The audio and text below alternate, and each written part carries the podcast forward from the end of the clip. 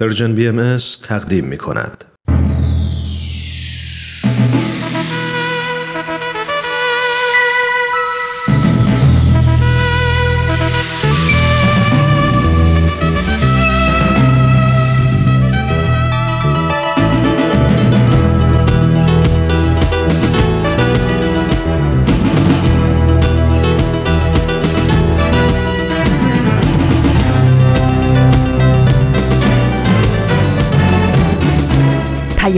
دوست، برنامه‌ای برای تفاهم و پیوند دلها.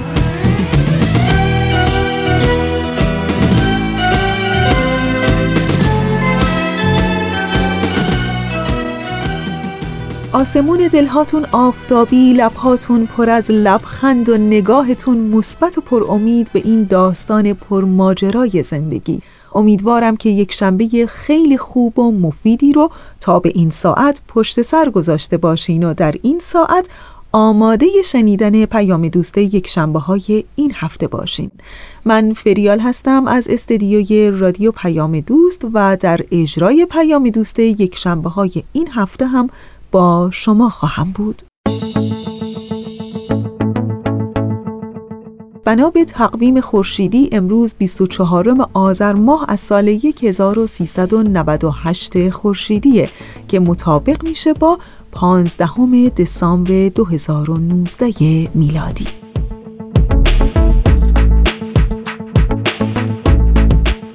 و بخشای پیام دوست یک شنبه های این هفته شما. این هفته هم در ایستگاه اول شنونده مجموعه برنامه صد پرسش صد پاسخ هستین و در ایستگاه دوم مجموعه برنامه جدیدمون رو داریم با عنوان سر آشکار که هفته گذشته شنونده قسمت اول این مجموعه برنامه بودید و در این هفته شما میتونید شنونده قسمت دوم از این مجموعه برنامه باشید و در ایستگاه سوم مثل همیشه مجموعه برنامه کاوشی در تعصب رو خواهیم داشت.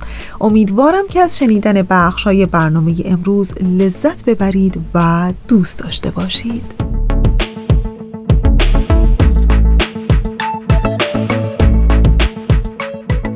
نمیدونم چقدر با دکتر وین والتر دایر نویسنده کتاب‌های خودیاری و سخنران انگیزشی آمریکایی آشنا هستین. در سال دو هزار و یازده مجله واتکینز وین دایر رو به عنوان یک استاد معنوی تأثیرگذار در دنیا معرفی کرد. نویسنده یکی از پرفروشترین کتاب‌های تاریخ با عنوان چگونه شخصیت سالم‌تر بیابیم. و حالا وین والتر دایر در قسمتی از این کتاب خودش در تعریف یک انسان سالم، البته منظورش نه فقط جسم سالم بلکه روانی سالم، اینطور گفته که انسان سالم در لحظه اکنون زندگی میکنه و درگیر خاطرات گذشته و نگرانی‌های آینده نیست. در راستای رسیدن به ارزش‌هاش سلسله رفتارهای برنامه‌ریزی شده داره و میدونه در گذر زمان اتفاقهای خوب و بدی رو تجربه کرده، ولی اون تجارب جزئی از وجودش نیست و تنها یک تجربه بوده و بر سر جنگ با گذشته خودش هم نیست. انسان سالم از اتفاقهای جدید استقبال میکنه و اون چیزی که در حال اتفاق افتادن هست رو میپذیره، حتی اگر تجارب هیجانی دردناکی باشن، حتی اونها رو هم ذهنن و قلبن میپذیره. وین والتر دایر در ادامه صحبتهاش در توصیف یه شخصیت سالم تاکید میکنه که پشت هر روان و ذهن سالم موفقی کوهستانی سرد و تاریک از اهمیت ندادن به قضاوت و نظرات دیگران هست. پس چه خوبه که اقلن هر کدوم از این صحبت‌ها رو در زندگی‌های روزمرمون در مسیر پیدا کردن شخصیتی سالمتر برداریم، حتی شده با قدم‌های کوچیک و با انجام دادن هر کدوم از اینها. مهم نیست که چقدر قدممون کوچیک و بزرگ باشه، مهم اینه که قدم برداریم برای به دست آوردن روانی سالم در زندگی هامون.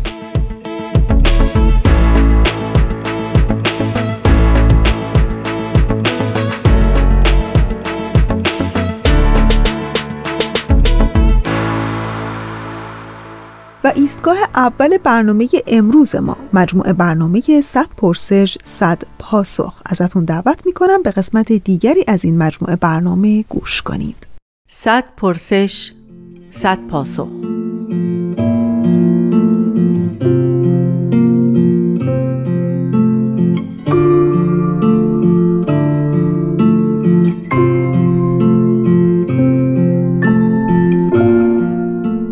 پرسش چهل و پنجم.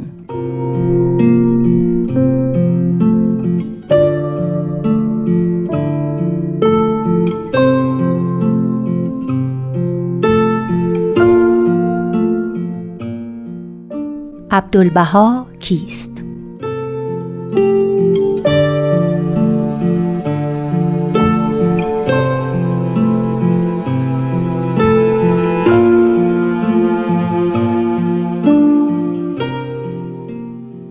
با عرض ادب و درود خدمت شنوندگان محترم، بنده ریاض و الفت هستم.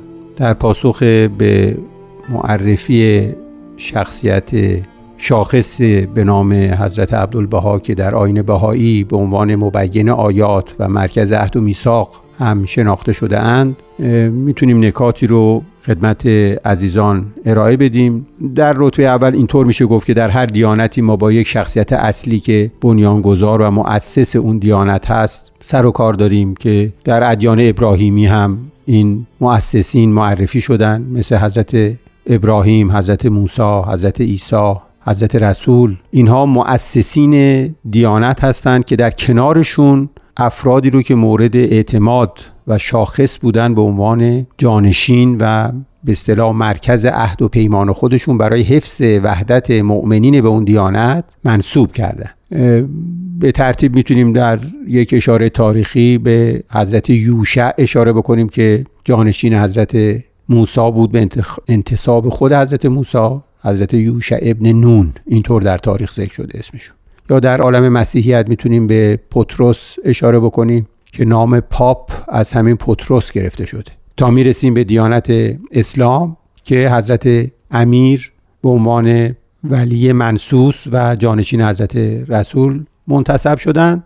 و به همین ترتیب در آیین بهایی هم ما میتونیم این شخصیت رو از لحاظ حفظ وحدت کل جامعه دینی در حضرت عبدالبها مثال بزنیم و توصیف بکنیم. البته معارف آیین بهایی اشاره داره که مقام حضرت عبدالبها بسیار شاخص هست در حفظ وحدت کلی جامعه بهایی و یکی از القابی که در آثار آیین بهایی اشاره شده سرالله هست. سرالله یعنی سری که از جانب خدا برای بشریت ارائه شده و کسی به سر خدا آگاه نیست، یعنی همچین مقامی هست که شاید به راحتی حتی نت... نتوانیم با سایر مراکز عهد و میثاق یا جانشینان مؤسسین ادیان در ادیان قبل مقایسه بکنیم. ولی اگر در یک بعد کلی بخوایم مطرح بکنیم، حضرت عبدالبها مؤسس عهد و میثاق الهی هستند در آیین بهایی و به همین ترتیب ما میتونیم خصوصیات و ویژگی‌های شخصیتی ایشون رو مورد بحث قرار بدیم. در یک اشاره ساده میتونیم به آثار ایشون اشاره بکنیم که در کنار اون توضیحی که داده شد، اگر مؤسسین ادیان رو مظاهر اسمت ذاتی یا کبرا در نظر بگیریم، این منتسبین یا جانشینانشون مظاهر اسمت موهوبی هستند و از جمله خود حضرت عبدالبها. در سن شاید سباوت گفته شده یا چهارده سال یا نوزده سال اثری از ایشون صادر شده به نام تفسیر حدیث کنتوکنز و به قدر این اثر عظیم و زیبا و جالب هست در این سن سباوت که من خودم در یک تجربه شخصی این تفسیر رو به یکی از پروفسورهای شرقشناس ارائه دادم که خیلی مورد توجهش قرار گرفت. به هر حال آثار قلمیه بسیاری از ایشون باقی مونده برای حفظ جامعه بهایی و حفظ وحدت جامعه بهایی و عالم انسانی که به دو اثر در همین فرصت میتونم اشاره بکنم. یکی رساله مدنیه که خیلی مورد توجه افکار عمومی جهانی هست و یکی هم رساله سیاسیه. در مورد رساله مدنی که در ایام حیات خود حضرت بهاءالله به امر ایشون و توسط حضرت عبدالبها نگاشته شد و اهم مسائل مربوط به اداره جامعه و حفظ وحدت کلی جامعه رو مطرح میکنن. اگر بخوام چند جمله بگم در مورد رساله سیاسیه میتونم اشاره بکنم که حفظ نفوس بشری و وجود رابط و مانع و راده و مشوق و سائق و جاذب یکی از اهم اساس وحدت جامعه هست که در این اثر به اون اشاره شده.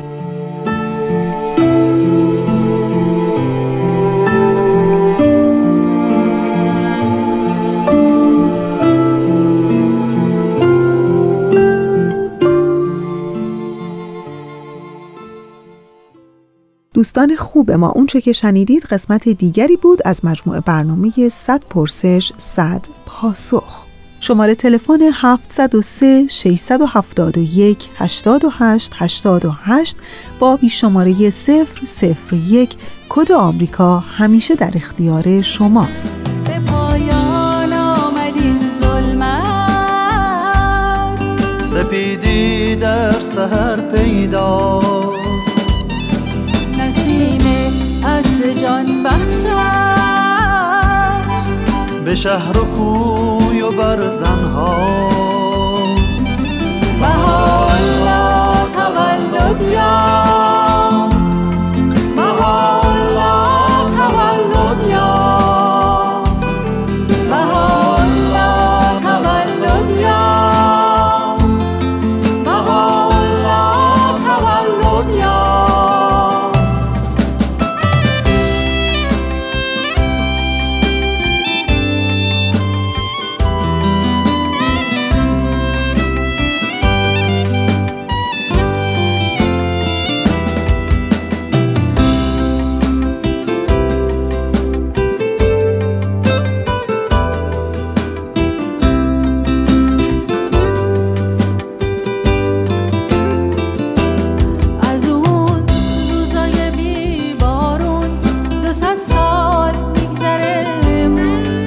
دنیا رنگ به رنگ داره، کویر سینه گل بارون، آدم ها دستاشون تو هم صمیمی گرم و پرشورن، دلا از عشق هم لبریز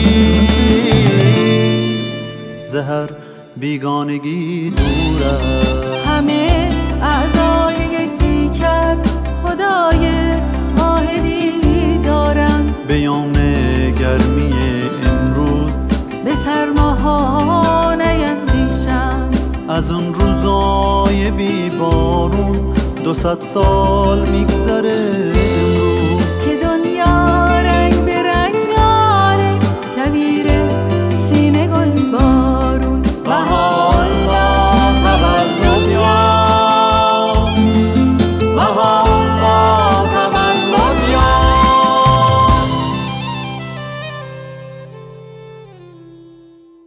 صدای ما رو از رادیو پیام دوست میشنوین در بیست و چهارم آذر ماه سال هزار و سیصد و نود و هشت خورشیدی مطابق با پانزدهم دسامبر دو هزار و نوزده میلادی.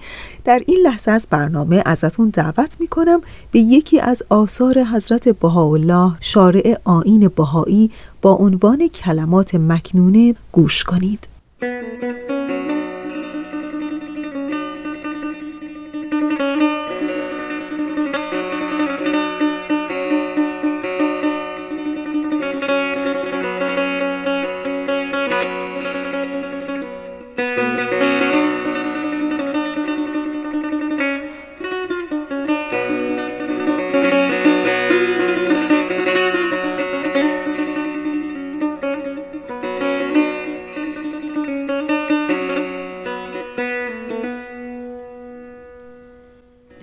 پسر رو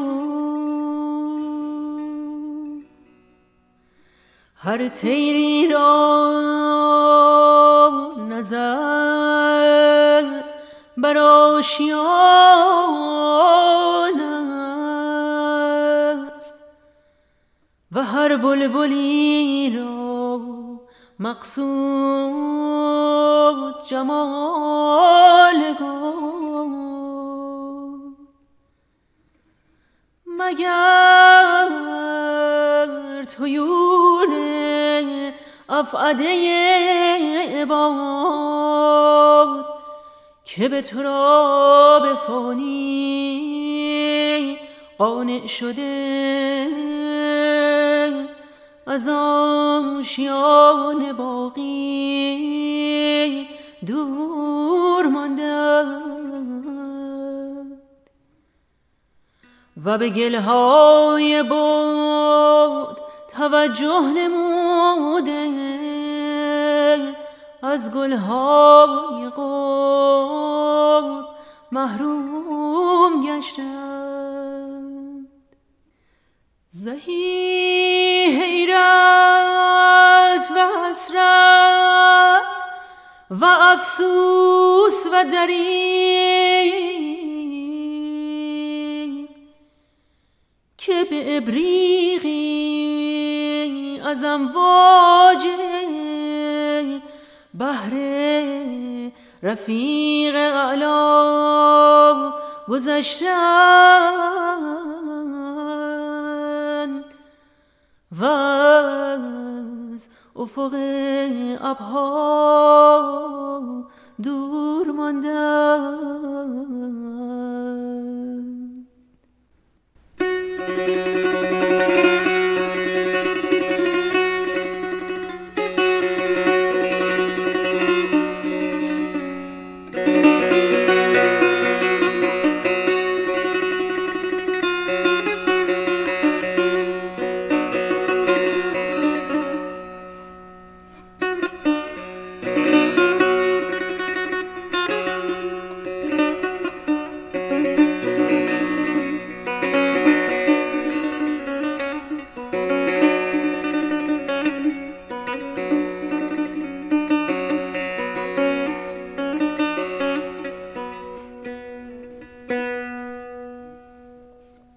و اما ایستگاه دوم برنامه امروز ما برای مجموعه برنامه جدید ما با عنوان سر آشکار. در این لحظه از برنامه بله از اتاق فرمان علامت میدن که دیگه قسمت دوم از این مجموعه برنامه جدید براتون آماده پخش شده که امیدوارم از شنیدن اون لذت ببرید.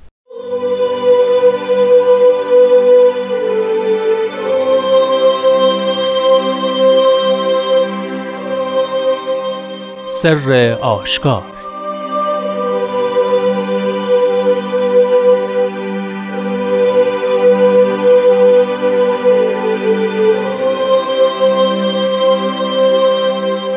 حضرت عبدالبها می‌فرمایند باید کلمات مکنونه فارسی و عربی را لیلاً و نهاراً قرائت نماییم و تضرع و زاری کنیم تا به موجب این نصایح الهی عمل نماییم.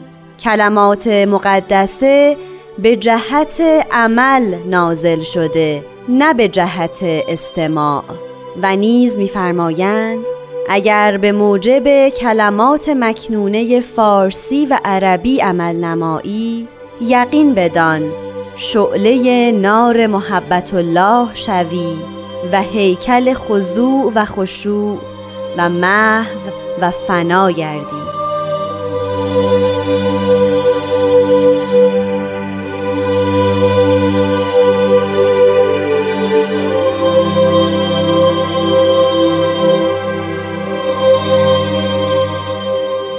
دوستان عزیزم، خانم ها و آقایان، من هومن عبدی هستم و با افتخار از شما دعوت میکنم که شنونده دومین قسمت از برنامه سر آشکار باشید.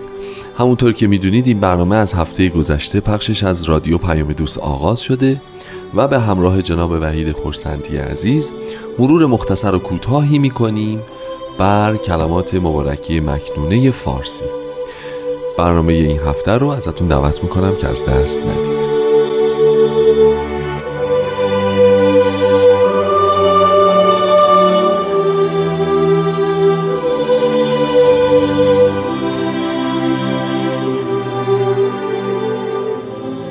جناب خورسندی عزیز، وقت شما بخیر. خیلی خوش اومدید و خیلی خیلی خیلی خوشحالم که در این مجموعه برنامه باز افتخار همراهی شما رو دارم. روز شما هم بخیر باشه و خیلی ممنونم از این لطف شما. خوشحالم که در خدمت شما و عزیزان شنوندمون هستم. خیلی متشکرم. همونطور که به خاطر دارید ما هفته گذشته در اولین قسمت از این مجموعه سر آشکار در مورد شأن نزول کلمات مکنونه صحبت کردیم، در مورد به نوعی شاید مروری کردیم که تاریخچش به چه ترتیبی بوده، به چه المانهایی در ادیان گذشته برمیگشته و فضای تار... یعنی بستر تاریخیش رو بیشتر با همدیگه مرور کردیم. اگه اجازه بدید قبل از اینکه خود فرازهای کلمات مکنونه رو با هم مرور بکنیم یه سوالی بکنم از خدمتتون در مورد زبان و لحن این اثر. ما به هر حال جلسه گذشته صحبت کردیم که یک کلمات مبارکه مکنونه عربی داریم و یک فارسی، اما اینکه حالا این فارسی چه فارسیه، چه لحنیه، خواننده با چه سبک و سیاقی از ادبیات فارسی مواجه میشه رو نتونستیم هفته گذشته در موردش صحبت بکنیم. میشه خواهش کنم در ابتدای بحث راجع به این مبحث یه مقدار با هم دیگه صحبت بکنیم؟ البته، خیلی هم موضوع مهمیه. خواهش میکنم. کلمات مبارکه مکنونه فارسی از قطعاتی کوتاه تشکیل شده، بله، که به اصطلاح حالت عرفانی داره، یعنی از زبان یا ادبیات عرفانی فارسی ظاهراً ساختارش از ترکیباتش استفاده کرده. درست. معناش این هست: ادبیات عرفانی فارسی اصولاً و عرفان ایرانی دعوتی بود که افراد از ظاهر به طرف باطن برند. درست. از معنای ظاهری به معنای باطنی, باطنی. تر برند. این ادبیات اصولاً در عین حال که مفاهیم دینی و الهی را بسیار ارج می‌نهاد، با رؤسای دینی و اعضایی که در قدرت بودند چندان سر سازگاری, سازگاری نداشت. نداشت اونها را تقبیح میکرد. شما وقتی ملاحظه میفهمید کلمات مبارکه مکنونه هم جاهلای معروف به علم داره، بله، ظالمان عرض داره, داره. اغنیایی داره که بر مقر قرب وارد نمیشند و در این حال کاملا راجع مفاهیم اخلاقی و عرفانی صحبت میکنه. بیاد میارید که این نوع ساختار همون ساختار عرفانی است که رؤسای رسمی رو مورد انتقاد قرار میده و مفاهیم اخلاقی رو تاکید میکنه. درسته. ادب عرفانی ما زبانی سمبولیک داشت، به جهت همه دلایل معارضات و مخالفت‌ها و شاید به خاطر همین که قرار بود از ظاهر به باطن پی ببرند، هر کلمه در ظاهر من معنای دیگری هم پیدا می‌کرد. بله. یعنی دوست خداوند بود، تیر در از هادی سبیل بود و مثلا صبح و شام معانی دیگری, دیگری پیدا می‌کرد. اصطلاحاً پس شما یک زبان سمبولیک دارید. بله. و کلمات مبارکه مکنونه هم این زبان سمبولیک رو فراوان دارد که در واقع این سبک در ادبیات عرفانی عرف رایجه و مخاطب ما باهاش آشناست. بله. درسته؟ و کلمات مبارکه مکنونه در این حال با سبکی که بعدها در ایقان هم بسیار دیده میشه، بله، همه این کلمات رو معمولاً بهش یک اضافه داده و به این ترتیب از معنای ظاهری خارج کرده. درست. طیور افعده عباد، دوست معنوی، ابحر شرک، هدهد سلیمان عشق، نه هدهد سلیمان، بله، سلیمان عشق. بله. درست. قاف وفا. ببینید یعنی همه اینها یک اضافه با خودش داره که معنا را از معنای ظاهری خارج میکنه. درسته. در این حال به یک طریق دیگر هم همین کار را انجام داده. کلمات مکنونه مشهون از جملاتی است که به یه معنا متناقض نماند. این رو حضرت مسیح در انجیل شروع کردن. میفهمند که بدهید تا داشته باشید و حالا که وقتی دا بدهیم دیگر نداریم. این رو در کلمات مبارکه مکنونه شما فراوان می‌بینید. کور شو تا, تا ببینی، جاهل شو تا بدانی, بدانی. کرشو تا بشنوی. همه این جملاتی که به ظاهر متناقض است، چون وقتی کسی کور شود و کر شود دیگر نمیداند و نمیبیند، سبکی است در کلمات مکنونه که ما را به یاد جملات حضرت مسیح و به یاد حالتی می‌اندازد که بعدها در کتاب مستطاب ایقان در باب اول به طور کامل راجع به اون صحبت شد که از همه آنچه که داری باید بگذری، بله، تا اینکه بتوانی به مقر دوست راه وارد شوی، و همه آنچه را در کلمات مختلفه ذکر کردن. پس این زبان ضمناً با جملات متناقض هم همراه، ظاهراً همراهه.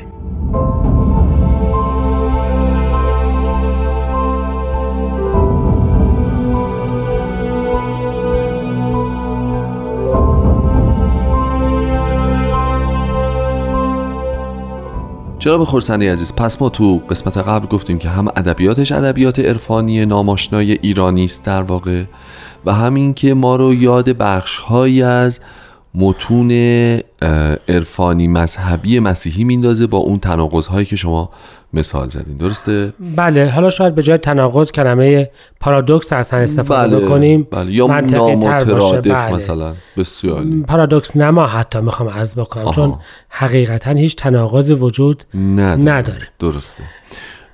خب این که فقط یه بحث اینجا به, م... به میون میاد، یادتون باشه جلسه گذشته شما اشاره فرمودید که در ذات خودش بیانگر جوهره ادب و فرهنگ و عرفان ادیان گذشته هم در عین حال هست، درسته؟ بله. خب اینو حالا چجوری تبلور پیدا خب میکنه در این, این کلام، در این زبان؟ این هم در این لحن بسیار به استفاده شده. مفاهیم خصوصاً شیخی و دیانت هست باب بله و مفاهیم اسلامی کاملاً درش هست. ببینید شرک، کلماتی اصلا بحث های مثل شرک، درست، مثل عهد شجره انیسا، بله، مثل الواح زبرجدی، درست، مثل لوح، مثل قلم، مثل ثبت اعمال، مثل قیامت، مثل تمام اینها نمونه های درخشانی از این هست که کلمات مفاهیم در اصل دیانتی هم در این کلمات مبارکه هست. یعنی میفهمید اینا تبدیل به یک کلید واژه هایی شدن، بله، کد به ما میدن، کد میدن. یعنی الواح زبرجدی مفهومی داره در آه. فرهنگ دینی. آه. وقتی شما میگید شرک معنی داره و به این ترتیب شما این لحن رو دارید. من راجع به لحن سمبولیک صحبت کردم. بله. میخوام عرض بکنم که شاید بسیار نکته مهم در کلمات مبارکه مکنونه و فهم ما از کلمات مکنونه این باشه که بیشتر از این که بر چیستی نمادها که در اصل اسطوره شناسی بر اون تاکید میکنه تاکید داشته باشیم، بر کیستیش باید دقت بکنیم. آها. یعنی اینکه به جای اینکه خیلی تاکید بکنیم که حالا درخت چیه، چرا که مثلا به این ترتیب که درخت یا پرنده هر دوی اینها بله. موجوداتی هستند که از یک عالم به یک عالم دیگه میتونن برن. یعنی پرنده میتواند در زمین باشد و به آسمان هم برود، درخت ریشه در خاک داشته باشد و به آسمان برود. بله. به همین جهت در ادب فارسی و در کلمات مبارکه مکنونه مترادف انسانند. درست. شما اشجار رضوان منید، طیور افعده عباد. یعنی چیزی که دوتا مقام مختلف میتونه در آن واحد داشته باشه. بیشتر از این من بخوام راجع به این صحبت بکنم، کلمات مبارکه مکنونه بیشتر راجع به کیستی. خب کیست؟ مثلا ای برادران طریق کیا هستند، ای عاشقان هوای نفسانی کیا هستند. اگر یه جای صحبت این میشه که کلاب ارز مبتلا به دست کلاب ارز مبتلا شدن، این کلاب ارز کیا هستند؟ پس چیستیش خیلی, خیلی مهم, مهم نیست تا اون که کیستیش مهمه، و به همین جهت وقتی که تاکید روی این میره، کلمات مکنونه از قالب زمان خودش خارج میشه و میتونه سیال باشه. یعنی در هر دوره‌ای میتواند اینها تکرار بشود و اشخاص دیگری و وقایع دیگری جایگزین اون وقایع قبلی و اشخاص قبلی بشوند. این زبان سمبولیک وقتی روی کیستیش تاکید بکنیم، کلمات مکنونه را راهنمای نسل‌های مختلف میکنه. یعنی اینکه در هر نسلی عهدی بوده است و غرور و نافرمانی ممکن است اون را چکار کرده باشد؟ از ذهن افراد پاک کرده باشد. اون فرد بنده هستم، اون فرد میتواند فرزند من هم در نسل بعد باشد. بیشتر از این که مهم باشد که اون شجره دقیقاً چیست. پس کلمات مکنونه لحن سمبولیک دارد، بله. اما کیستی بر چیستی غلبه دارد. غلبه دارد و به همین جهت سیال و مواج می شود و در زمانهای مختلف می تواند دستورالعمل باشد. باشد یعنی فارغ از فلسفهش، فارغ از زمان و مکانه، بنابراین میتونه در هر برهه‌ای از زمان و در هر جایی با خواننده‌اش ارتباط برقرار بکنه و مفهومی رو منتقل بکنه. اما آقای خرسندی به نظر میرسه این زبان و یعنی فارغ بودن از زبان و مکان خاص و عدم انحصارش حالا به یک تجربه بشری خاص، در این حال یک کد دیگه هم داره منتقل میکنه. یعنی یک فرمول غالبی داره که انگار در واقع استفاده میکنه از موجود زنده، یعنی از یک جاندار داره بهره میگیره و با اون حرفش رو یا مثالش رو در واقع سعی میکنه که به مخاطب منتقل بکنه. درست میگم یا این اصلا نمودی نداره تو بحث؟ و حتی شاید بتونم عمومیتر عرض بکنم. خواهش می‌کنم. من میخوام عرض بکنم که دنیای کلمات مکنونه، بله، به یک معنا دنیای موجودات جان داره. اشیایی که ما حتی اونها رو بی جان حساب میکنیم، درست، یعنی جمادات هم در این دنیا جان دارند و هویت خودشون ابراز میکنن دارن و ترسیم میشن. بله، زمین من از تو بیزار است، درسته، و امثال این. یعنی جهان جهانی جاندار و روحانی است.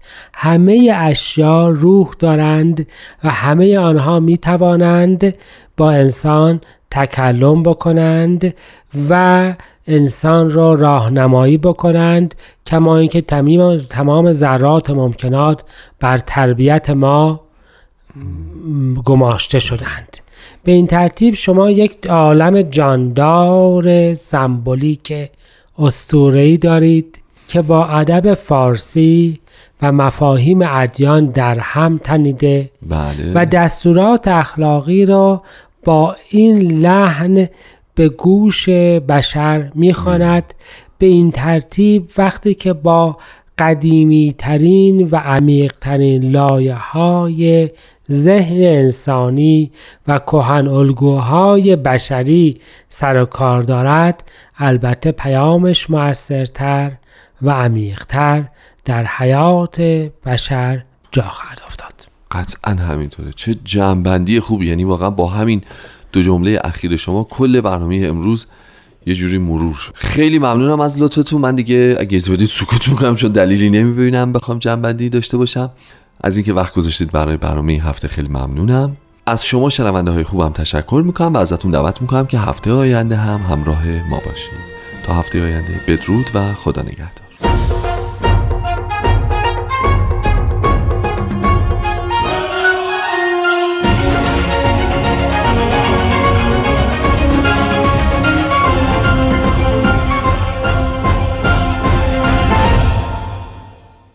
دوستان خوب ما، اونچه که شنیدید قسمت دوم بود از مجموعه برنامه جدید سر آشکار.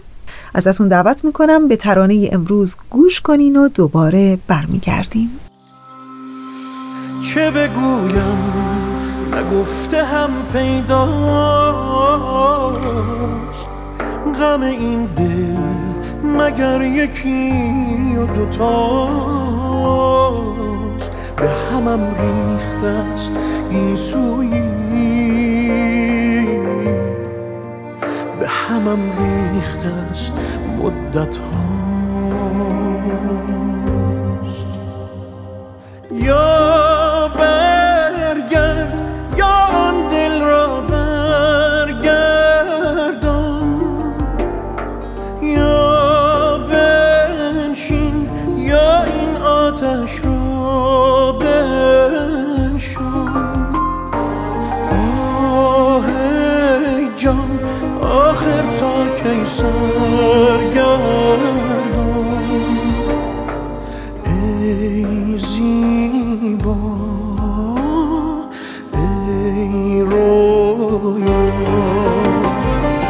یا برگرد، یا آن دل را برگردان، یا بنشین، یا این آتش را بشون. آه جان آخر تا کی سرگردان،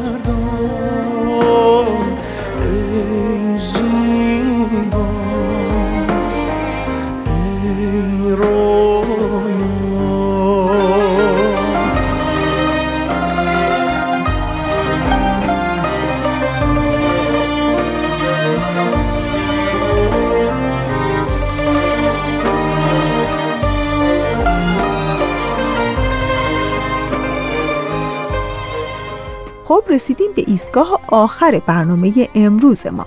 همونطور که پیشتر اعلام کردیم در ایستگاه سوم مجموعه برنامه کاوشی در تعصب رو داریم. ازتون دعوت میکنم به قسمت دیگری از این مجموعه برنامه گوش کنید.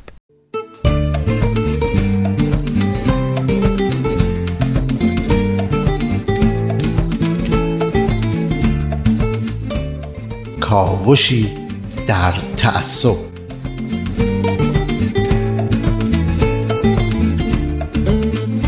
شنوندگان عزیز، گفتگوی من و همکارم ندا در مجموعه برنامه‌هایی که تحت عنوان کاوشی در تعصب خدمتتون تقدیم میشه به محتوای کتاب‌های درسی رسید و اینکه چطور نظام آموزشی ما به کمک این کتاب‌ها به تولید و باز تولید نگرش‌ها و رفتارهای تبعیض‌آمیز کمک میکنه. درسته بهزاد خان، وقتی برخورد مطالب درسی رو با مسئله زن و مرد یا اقلیت‌های دینی و قومی بررسی می‌کنیم، به این نتیجه می‌رسیم که این برخوردها اتفاقی و پراکنده نیست، بلکه کاملاً منظم و پیوسته است. از نظر کتاب‌های درسی، زن به دنیا اومدن خود به خود به معنی داشتن جایگاهی متفاوت با مردا و به معنای فرودستی اون نسبت به مرده. درسته ندا خانم، این کتاب‌ها سعی می‌کنن تفاوت زن و مرد رو در همه حوزه‌های اصلی زندگی اجتماعی و فردی مشروع و طبیعی جلوه بدن. از نظر این کتاب‌ها نظم جهان بر اساس قدرت مرد بنا شده و زن‌ها راهی به این قدرت ندارن. همین قضیه در مورد اقلیت‌های دینی و قومی هم صدق می‌کنه که در مقایسه با اکثریت شیعه از تصویر و حضور واقعی یا نمادین یکسانی برخوردار نمی‌شن.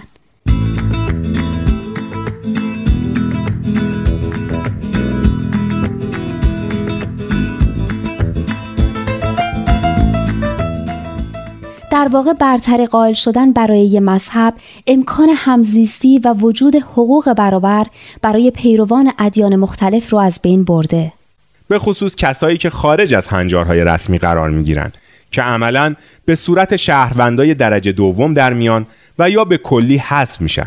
به همین دلیله که مفاهیم برابری پیروان همه ادیان یا همه گروه‌های قومی در حد شعار و ادعا باقی میمونه و عملاً نفی میشه.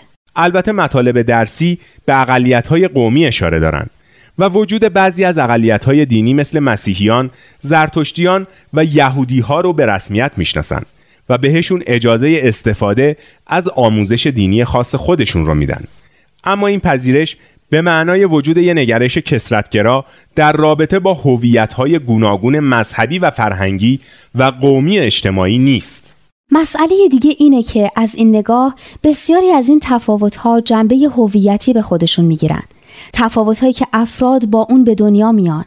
زن یا مرد بودن، کرد یا ترک یا فارس یا بلوچ بودن، سنی یا شیعه یا بهایی یا یهودی بودن، چیزهایی که از موقع تولد روی پیشونی افراد حک شدن و مانع برابری انسانها در جامعه و در مقابل امکانات و فرصتها و حتی در مقابل قانون میشن. در واقع میشه گفت در کتابهای درسی در بسیاری از موارد به این نگاه تبعیض‌آمیز رسمیت داده شده. حتی میشه گفت این کتابها سعی بر توجیه و مشروعیت دادن به این تبعیض‌ها دارن. عملاً هم کتابهای درسی تبعیض رو در جامعه به چیز مشروع و نهادینه تبدیل کردن. از طرف دیگه انسان ایدئال و آرمانی از نظر کتاب‌های درسی، فردی با تقوا و دیندار و معتقد به حکومت اسلامی و پیرو احکام اسلام. این شخصیت آرمانی در همه مطالب درسی حضور داره و در قالب شخصیت‌های ایدئالیزه شده در متون مختلف و به صورت شخصیت‌های دینی و سیاسی و شهید و روحانیت و غیره مطرح میشه. زن آرمانی هم از نظر کتاب‌های درسی با اینکه مثل اجدادش زندانی خونه خودش نیست، اما با رغبت، برتری و سروری مرد رو پذیرفته. آدم‌هایی هم که توی این کلیشه‌ها جا نگیرن، از نظر کتاب‌های درسی غیر خودی به حساب میان.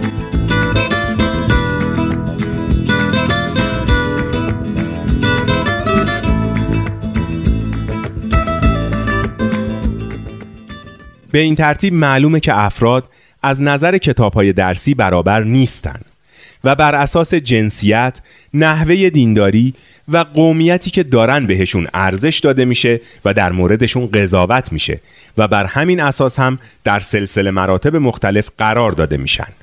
درسته بهزاد خان. برنامه‌های درسی با باور به برابری انسان‌ها اونطور که در اعلامیه جهانی حقوق بشر و یا در سایر اسناد سازمان ملل اومده تهیه نشدن. با اینکه ایران هم این اعلامیه‌ها و اسناد رو امضا کرده و بهشون متعهده. اینه که از نظر کتاب‌های درسی یه عده از همون اول که متولد میشن شهروند درجه اول هستن. بقیه هم به علت هویت، جنسیت و نوع تفکری که دارن شهروندان درجه دوم یا سوم به حساب میان. یعنی افراد بر اساس معیارهای هویتی و جنسیتی به درجات مختلف پذیرفته یا طرد میشن. این طرد شده ها همون قربانیای تبعیض و تعصب هستند. این نظام ارزش‌گذاری یه نوع فرهنگ مبتنی بر تبعیض هم به وجود میاره که نشونه ها، کدها و زبان مخصوص خودش رو داره و مطالب درسی با تکرار اونها سعی میکنن که تبعیض و تفاوت گذاشتن رو یه چیز طبیعی و مشروع جلوه بدن. کلماتی مثل نجس، کافر، منافق، منحرف، فریب خورده یا حتی بهایی، غربی و دشمن هویت‌هایی رو مشخص میکنن که اگه قربانی تبعیض و ستم بشن کاملا طبیعی به نظر میاد. درسته. به این ترتیب مهر قربانی شدن بر پیشونی یه عده‌ای میخوره و زمینه برای اعمال تبعیض و بی‌عدالتی نسبت به بخشی از هموطنان ما آماده میشه. این اون کاریه که کتاب‌های درسی دارن انجام میدن. اما داستان کتاب‌های درسی هنوز تموم نشده. باز هم حرف‌ها داریم برای گفتن. تا هفته بعد که این بحث رو ادامه میدیم، بدرود.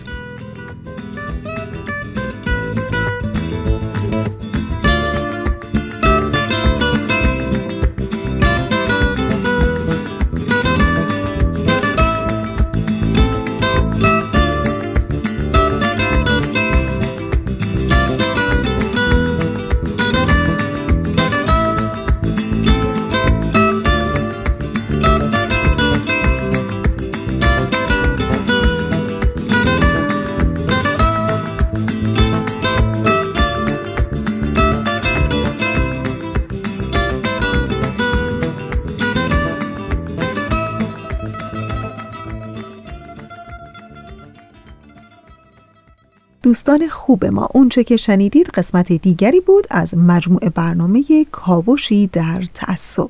خب به انتهای برنامه امروز داریم کم کم نزدیک میشیم. امیدوارم که از شنیدن بخش‌های برنامه رادیویی امروزتون لذت برده باشین و همچنان همه با هم سعی کنیم که در مسیر سالم‌تر کردن شخصیتمون پیش بریم.